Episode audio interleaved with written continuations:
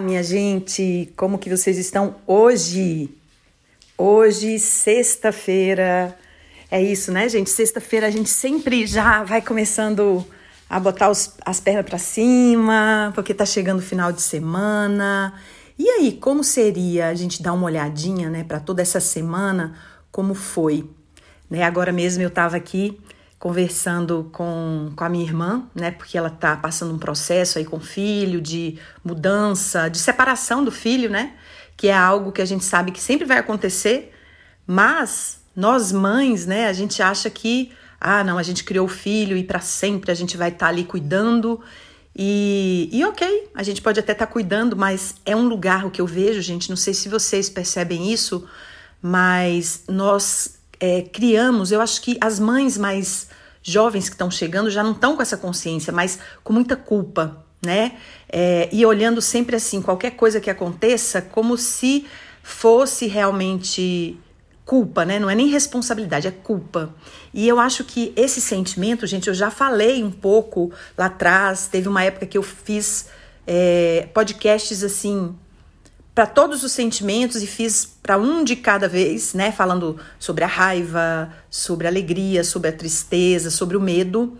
E a culpa, gente, eu não sei se vocês sabem, a culpa é o único sentimento que não é natural, né? A culpa ela foi criada de alguma forma para que a gente possa ficar controlados, né? Então, quando a gente tem culpa, a gente fica travado.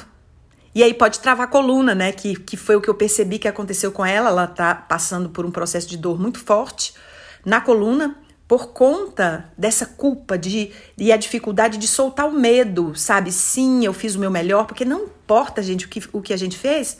A gente, se a gente tá em sã consciência, a gente fez o que deu conta. Então não adianta arrependimento, remorso, né? Inclusive dentro do Teta Healing a gente fala muito isso que as, essas emoções de remorso, né, de culpa, de arrependimento e às vezes também de, de raiva, de ódio, de vingança, elas travam realmente a energia da gente e impedem né, que a gente esteja no presente percebendo todas as infinitas possibilidades que se descortinam para nós a cada momento. Então, é, o chamado é sempre isso, né? Quando alguma coisa se apresenta, olha para isso e percebe quais são meus sentimentos aqui.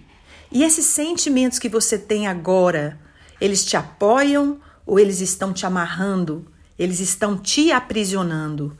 E você sempre tem escolha. Uma coisa muito simples, né, gente? Porque eu já passei por vários é, movimentos né, que trabalham com os elementos, e eu sempre acho muito maravilhoso, porque através da cura dos elementos, porque nós somos feitos, né, de todos os elementos, como dizia Raul Seixas, né? E eu sou feito da terra, do fogo, da água e do ar. Então, quando a gente trabalha com os elementos, né, seja de forma prática, por exemplo, aqui, ah, se você percebe que está com muita raiva, é, como seria né, escrever ali no papel toda a raiva que você tá, bota, né?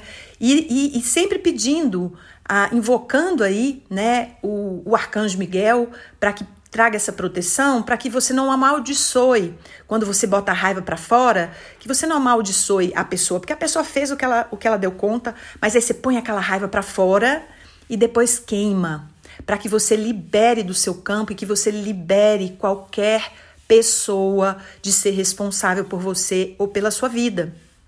E isso, gente, traz um alívio gigante, gigante. Fazer essa purificação com o fogo ajuda muito.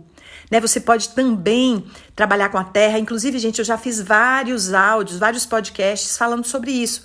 Se você buscar lá nessa lista dos podcasts, você coloca lá fogo, água, terra, e eu falo de cada um especificamente, o que, que cada um trabalha. E aí a gente pode fazer isso, né? É, buscar da terra a confiança, então andar descalço, a naquele dia entregar tudo aquilo que tá, né, todo o cansaço, é, tudo aquilo que de alguma forma tá te impedindo, né, de experimentar a confiança, como seria devolver para a terra? Porque a terra, gente, o que não serve para nós é adubo para a terra. Então, a gente pode fortalecer nossas raízes. Você pode abraçar uma árvore, né, que também está conectado com esse elemento terra e ao mesmo tempo o ar, né, que tem recebe o vento ali nas folhas. Então, você pode girar, gente, o corpo. Sabe quando você abre os braços e gira? Ali você tá pedindo vento para também te limpar. E a água a gente sabe, né, gente? Nada melhor do que um banho bem gostoso para a gente lavar. E aí, se você visualiza então essa água como se fosse, se ela fosse violeta e limpando aí toda raiva, todo medo do seu coração, toda tristeza. Se você faz isso com uma intenção muito clara, você pode sair daquele banho totalmente renovada, renovado, né? Então é muito, muito bom e aí queima diariamente, por exemplo, você pode acender uma vela, escreve os seus medos, suas aflições e queima e observa. Eu gosto, gente, de de verdade fazer esses exercícios práticos, porque a gente sente no corpo a mudança. Então, toda cura que a gente faz, né, e, a cura pode ser um simples ritual como esse, é bom você observar como você está antes. Então, antes de fazer, senta e observa, né? Às vezes que você está ansioso, ansiosa, medrosa. E quando você bota ali no papel e queima, observa como que fica depois. Gente, é impressionante, é como remédio. Porém, você precisa estar tá nessa confiança e nessa entrega para os elementos que existem aí no nosso corpo e na natureza para que a gente possa renovar, restaurar e voltar a ser esse ser divino, esse ser puro que nós somos em essência. Então, use, gente, realmente a prática com os elementos para você se alinhar com você, para você andar com mais leveza sobre essa terra. Porque a terra está clamando, gente, de pessoas que estão com mais esperança, com mais confiança e imprimindo isso na terra. Quando nós caminhamos, gente, o nosso pé é como um carimbo. Dependendo da vibração que a gente está vivendo, da frequência que a gente está usando, a gente está impregnando isso na Terra. E aí, você está elevando a Terra ou você está intoxicando a Terra? Você está pesando mais a Terra? Faça essa pergunta diariamente para você.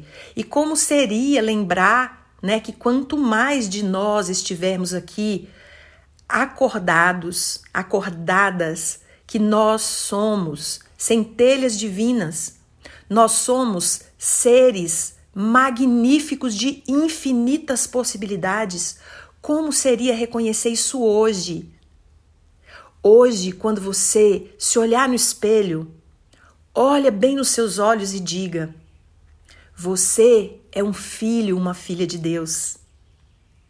A vida te ama a vida te ama. Deixa a vida te amar e se recebe como essa fagulha, como esse ser especial, esse filho, essa filha de Deus que você é. E saia de casa com essa frequência. Não deixa nenhuma situação e ninguém roubar de você a preciosidade que você é em essência.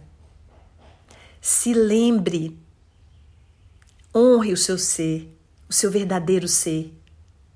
Ame o seu ser. Deus habita você como você. Essa é a frase do Baba Muktananda, um dos mestres de Siddha Yoga, um dos gurus de Siddha Yoga, e que eu trago aqui para vocês como o presente do dia. Deus habita você como você. Gratidão pela escuta. Se você quer receber mais desses podcasts, basta você me seguir aí nesse canal que você está ouvindo. Se você ainda não conhece o meu Instagram, Cristina Camargo BH, e eu tenho um canal do YouTube, Cristina Camargo. Um bom dia para você, uma boa tarde, uma boa noite aí, seja lá que horas que você está me escutando. Um grande abraço, fiquem com Deus.